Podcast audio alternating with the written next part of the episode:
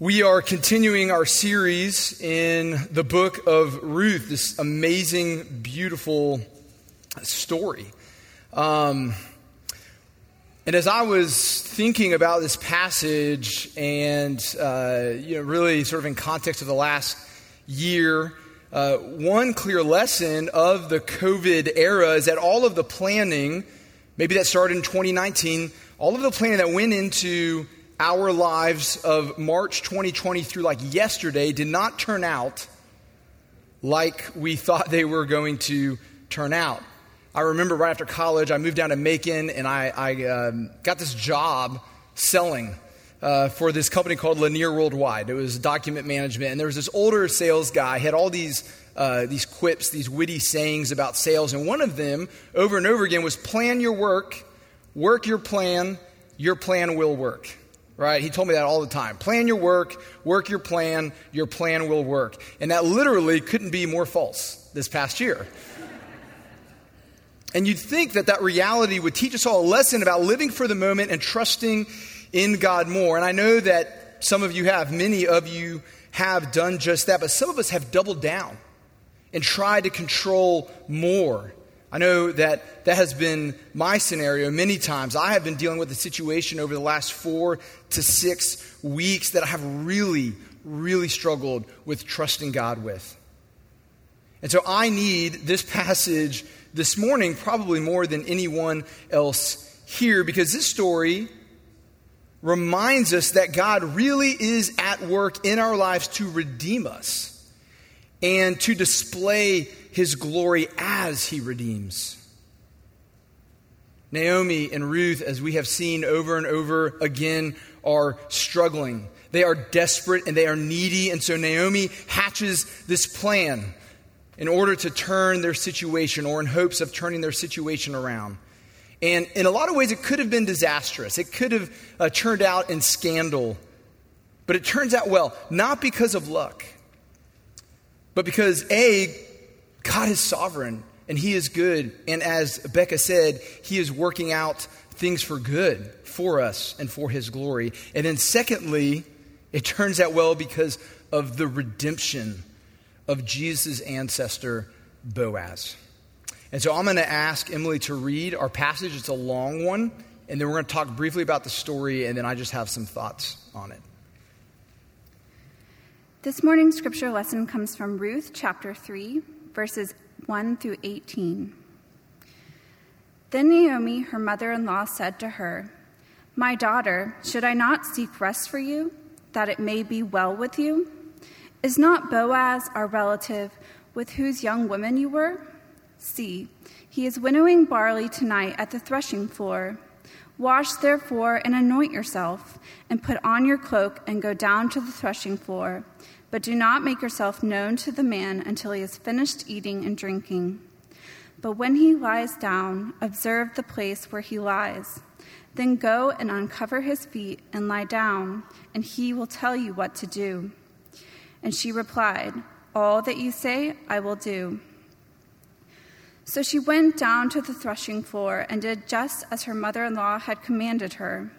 And when Boaz had eaten and drunk, and his heart was merry, he went to lie down at the end of the heap of the grain. Then she came softly and uncovered his feet and lay down. At midnight, the man was startled and turned over, and behold, a woman lay at his feet. He said, "Who are you?" And she answered, "I am Ruth, your servant. Spread your wings over your servant, for you are a redeemer." And he said, "May you be blessed by the Lord, my daughter. You have made this last kindness greater than the first, and that you have not gone after younger men, whether poor or rich. And now, my daughter, do not fear. I will do for you all that you ask, for all my fellow townsmen know that you are a worthy woman. And now it is true that I am a redeemer, yet there is a redeemer nearer than I. Remain tonight, and in the morning, if he will redeem you, good, let him do it. But if he will not redeem, if he is not willing to redeem you, then as the Lord lives, I will redeem you. Lie down until the morning." So she lay at his feet until the morning. but arose before one could recognize another. And he said, Let it not be known that the woman came to the threshing floor. And he said, Bring the garment you are wearing and hold it out. So she held it, and he measured out 6 measures of barley and put it on her. Then she went into the city, and when she came to her mother-in-law, she said, How did you fare, my daughter? Then she told her all that the man had done for her, saying, These 6 measures of barley he gave to me, for he said to me, You must not go back empty-handed to your mother-in-law. She replied, Wait, my daughter, until you learn how the matter turns out, for the man will not rest, but will settle the matter today. This is the word of the Lord. Let me pray real quick as we consider this amazing passage. Heavenly Father, would you give us the eyes to see, the ears to hear, the minds to know, the hearts to have faith. All that is here, the beauty of redemption, the beauty of your sovereignty. And so we pray to that end. Amen. So we left off last chapter with Ruth coming home from a day of gleaning in the fields. And Steve had shared with us all that was going on there. She ended up in this field that was owned by a relative of Ruth's family. And just by way of quick review, there is a family that is in Bethlehem. They experience a famine in the land, so they go off. And Naomi and her husband and their 2 sons go to Moab. The 2 sons marry, and then all of the men die. And so Naomi and the 2 daughters-in-law come back to Bethlehem. One of them, Ruth, ends up ultimately being the only one to come back with Naomi, but they're destitute, they're struggling, and so Ruth is able to go and glean at the edges of a field according to the law of God. And so while she is there gleaning at the edge, she is approached by the owner of that field, who again ends up being a close relative. And so he shows blessing and favor upon her. And this is in chapter 2. She ends up going back and explaining everything that had happened to her mother-in-law, Naomi. And Naomi is just flabbergasted in a lot of ways. And she pronounces this blessing, and she gives this info to Ruth about who this person actually is. One of the main takeaways is that God sovereignly works through messy, ordinary things, not only for his glory, but for our good. It's the 3rd time that we've said that. Becca said it once. I've said it twice now. It's a theme that is throughout Ruth. Verse 23 of chapter 2 tells us that Ruth gleaned in these fields until the very end of harvest, so probably at least a few weeks. And we're not sure during that time what kind of contact that she might have had with Boaz, if she had any at all. But whatever the case, Naomi comes up with this plan to get Boaz and Ruth together. And maybe some of you have experienced this before, either with a parent or a sibling or a friend, the trying to get together of 2 people. I one time tried to hatch a plan to do just that, actually, with my now wife. It didn't work out so well the first time, but I came back summer after college. I think it was summer after my sophomore year. I had this elaborate plan, took her to dinner, and then I took her down in Roswell to the Chattahoochee River, the section where there's shoals out in the middle of the river. So we climb through the water. We get on these shoals. The moon is basking over us. And you couldn't ask for a more perfect setting. No one can say no in this setting. And after expressing my interest, right, she just responds, I'm just not interested in anything exclusive right now with you. And I remember walking away in the water just dejected about that reality. It was a beautiful plan, but it just didn't work out the way that I had thought. Well, here's a plan that Naomi gives to Ruth in hopes that it gets her and Boaz together. And the plan is basically this, that after work, Ruth is to bathe, to perfume, to get dressed, to walk outside of the town to the threshing floor where basically only men would be, possibly exposing herself to danger on the way. And most commentators, not all, but most agree that Naomi here is actually taking matters into her own hands. And why would she be doing that? Well, clearly we found that like she's skeptical not only about her own prospects, but about her daughter-in-law's prospects as well. And the text is very neutral. It doesn't assign motivation or intent. So we need to be really careful in doing that ourselves.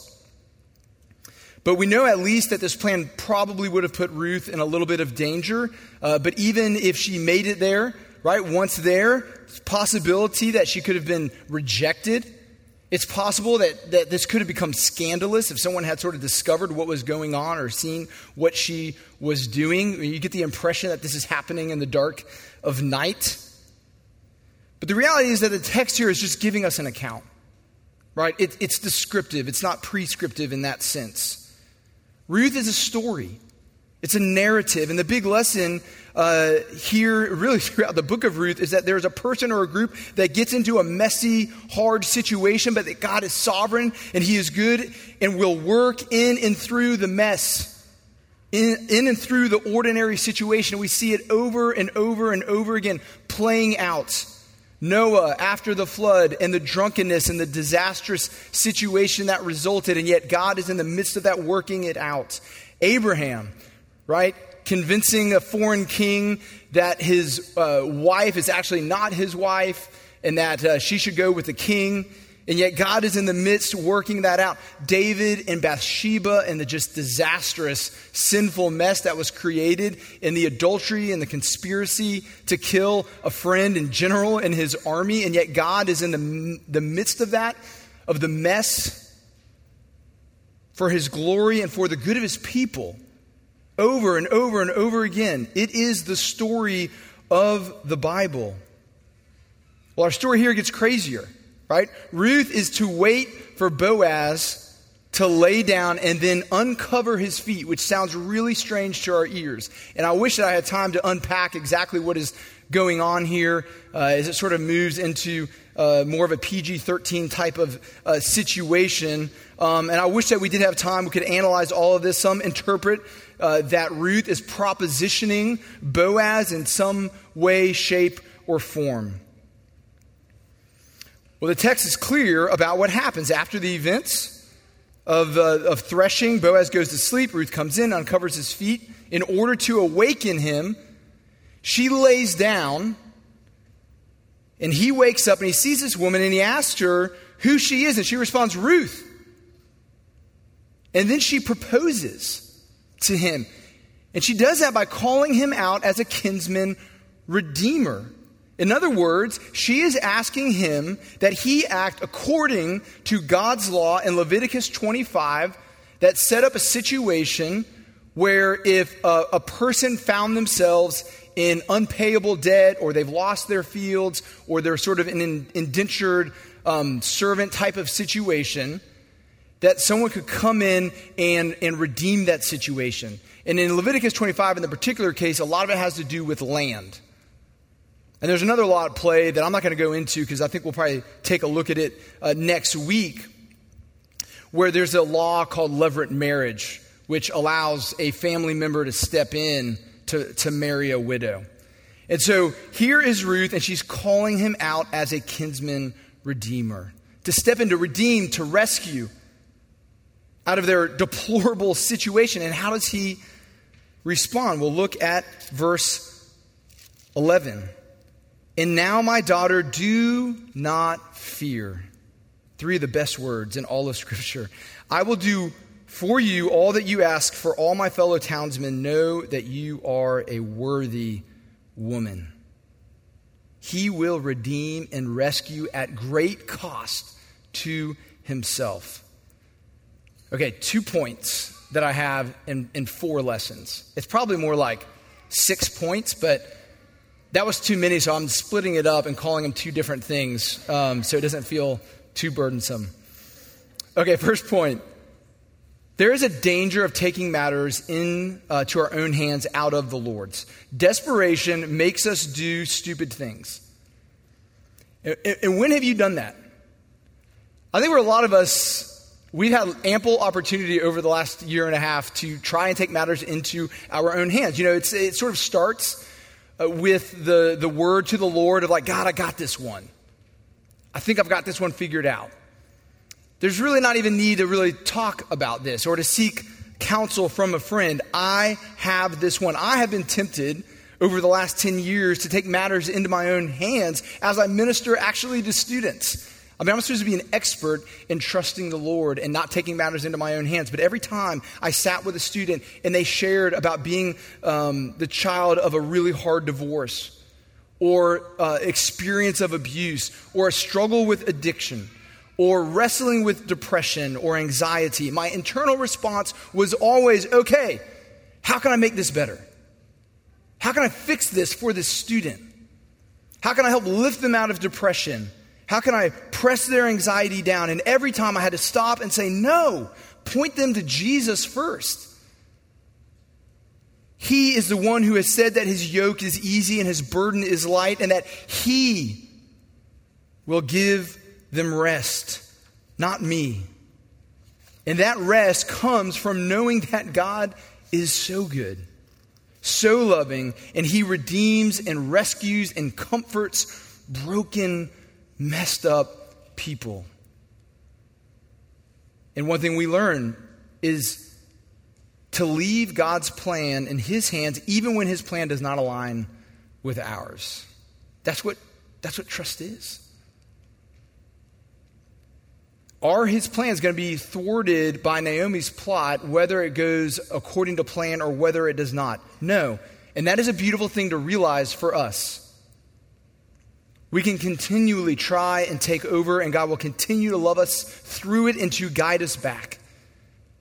Point number 2 is just a call to trust actually in God's way, and that it is a way of redemption.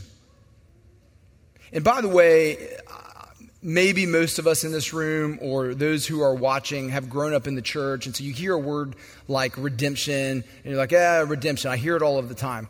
But working with students over the years that did not grow up in the church, I've realized that even a simple word like that sometimes gets lost on people, right? We use it all of the time in Christianity. Well, what is going on? What is redemption? Redemption, we could talk a lot about it, but basically it is a situation in which a person uses their own resources, they give of themselves in order to bring a person, sometimes land, but in context of Scripture and Christianity, to bring a person out of a debt situation, a servanthood or slavery situation in which they cannot get themselves out of. In other words, it requires an outside presence, an outside person to step in and rescue the person. And the reason why we talk about redemption all of the time in Christianity is it is at the heart of it because it is what God has done for us. It is the work of Jesus. That is the cost part. It is the Son of God who has given up his life in order to bring people out of debt, people out of slavery. And it's the reason why it's all over the story of Ruth. And here's the really plain fact. Naomi and Ruth are destitute. They have nothing to offer. They have no hope. They have no prospects. And the fact is that reality is the only thing that actually saves them. The fact that they're destitute, the fact that they're end of their rope, that is what saves them. Their standing is literally here in the hands of Boaz as the Redeemer. And it is us. It is us. The whole heart of Christianity is us saying to Jesus the same thing that Ruth says to Boaz. Look at what she says. This hit me in a new way the other day. Look at verse 9. He said, "Who are you?" Which is a great question, by the way. I think it's a question that we need to picture the Lord asking us. Who are you? He said, "Who are you?" And she answered, "I am Ruth, your servant. Spread your wings over me, over your servant, for you are a redeemer. I am Stephen, your servant. Spread your wings over your servant, for you are a redeemer." What is your name? You know, I am Leslie. I am Joe. I am Jimmy. I am Steve. I am Bo. I am Susan. What is your name? Spread your wings over your servant, for you are a redeemer, Lord. Which means the spreading your wings means give me your life. And that's what Ruth is doing here that we need to see so clearly. Boaz, everything you have is everything that I need. Give me your life. Will you accept me? And the answer here is yes, and yes, and yes. Four lessons. Number one, don't try and outthink God. He knows what he's doing. And I think the question for us is, do we really believe that? Even though the name of the Lord or the presence of the Lord does not show up over and over and over again in the book of Ruth, does not mean that he is not everywhere in the book of Ruth. He absolutely is. But sometimes when we don't feel the presence, realize that he is everywhere and in everything, we do try to outthink him. Do we believe that he knows what he's doing? Have you believed that over the last year and a half that God knows what he's doing? I've questioned that. Number two, we need each other. In this room, online, we need each other. If we learn anything, we learn that relationships are just absolutely messy.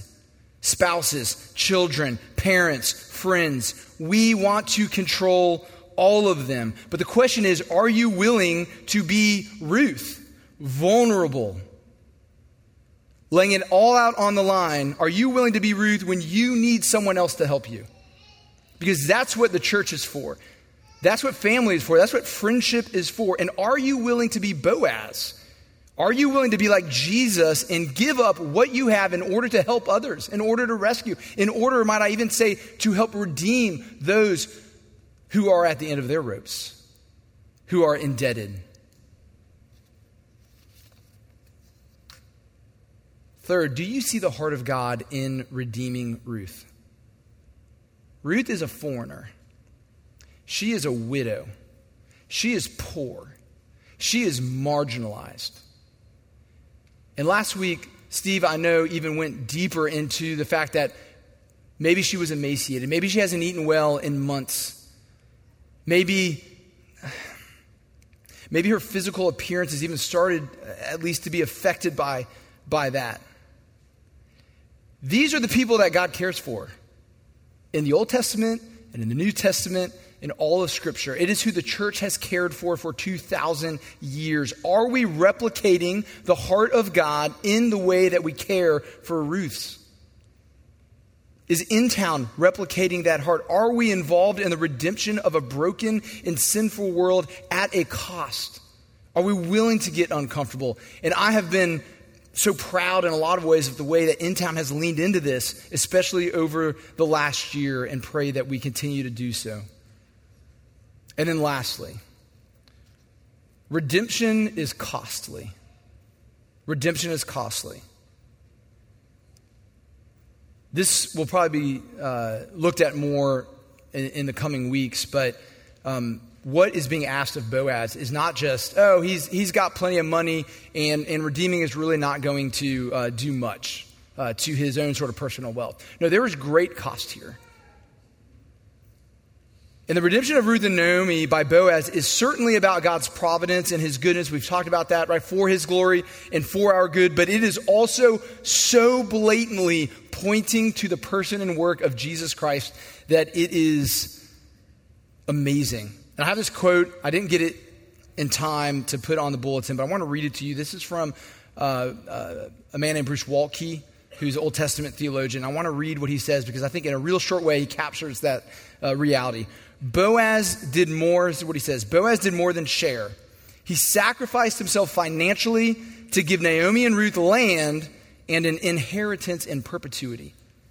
Jesus Christ, the greater antitype or the greater Boaz, sacrifices his blood to give his church a regenerated earth and eternal life.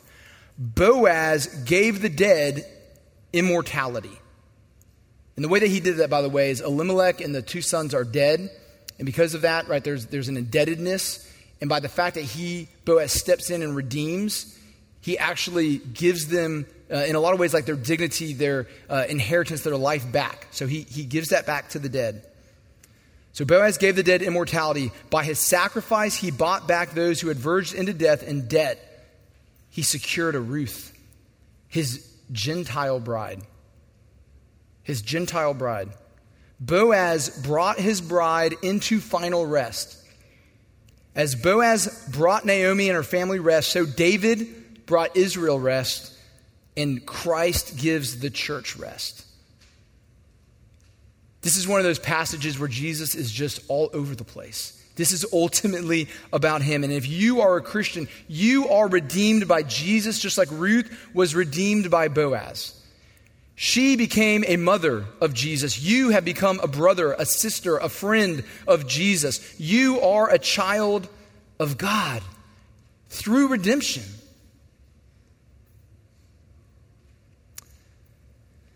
A number of years ago, I was heading to a committee meeting. I'm for, I think, 5 more days. I'm the campus minister for RUF at Emory University. And one of the things I have to do is multiple times a year go to committee meetings where there are other elders that sort of oversee my ministry. They hold me accountable. They help shepherd and pastor and all that kind of stuff. And many years ago, I was able to meet someone who served on that committee named Ryan Tuttle. Ryan is was a dear friend of InTown. And Ryan and I became good friends over the last number of years, so much so that I was able to be with him during his last treatment for cancer for just a short amount of time. Me and another friend of ours got to spend time with him.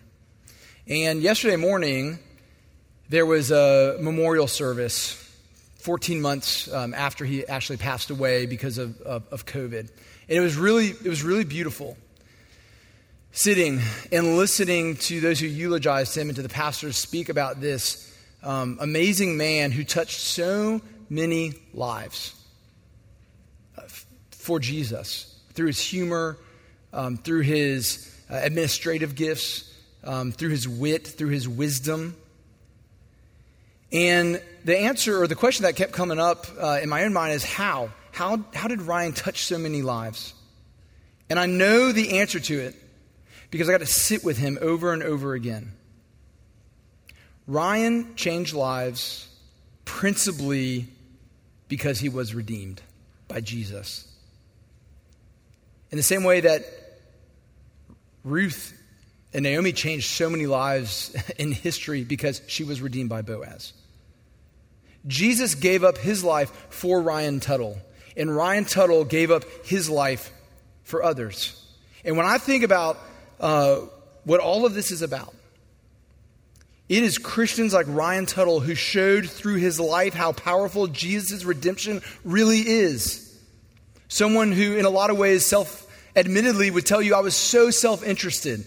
He became a Christian through RUF at Mercer a number of years ago. He was so self-interested, but Jesus changed him so much because of redemption that he gave his life away to other people. That's what this is all about. And Ryan Tuttle's life showed just the power of redemption. Through his life, what it's really all about. It's a story on full display with Ruth and Boaz, and it is one that I hope is on full display in your life. And if you're at a point, whether you're a Christian or not, and you've said to yourself, do I really see the power of God's redemption through Jesus Christ showing up in my life in real, tangible ways? This text is an opportunity to say, spread your wings over your servant, for you are a redeemer. That is who we worship, a redeemer. Let me pray. Father, This text is so amazing and beautiful, and just spending 30 minutes barely scratched the surface of its magnificence. Even the way the grammar is laid out is just, it's unbelievable. And we didn't even have time to look at that. But what is at the heart of it is a child of yours, children of yours, Boaz and Ruth coming together, one redeeming the other serving. And it is a picture of your son Jesus and his Gentile bride, us, the church. Thank you that you have sought and pursued us and redeemed us the same way that Boaz redeemed Ruth. May we live in light of that reality all the time. And call us to trust in you, we pray in Christ's name. Amen.